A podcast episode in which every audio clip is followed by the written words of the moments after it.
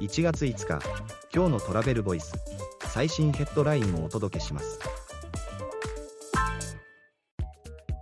2024年の主要組織の年頭書簡要点のダイジェスト版から観光産業の未来につなげる未来を一気読み。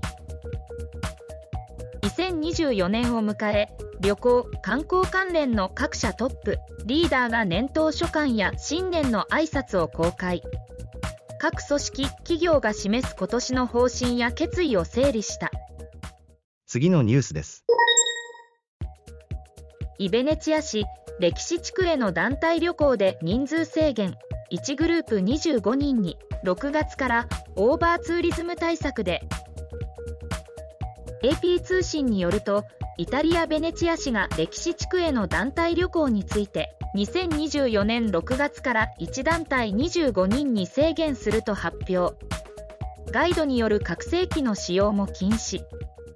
記事の詳細はトラベルボイス .jp で。ではまた明日。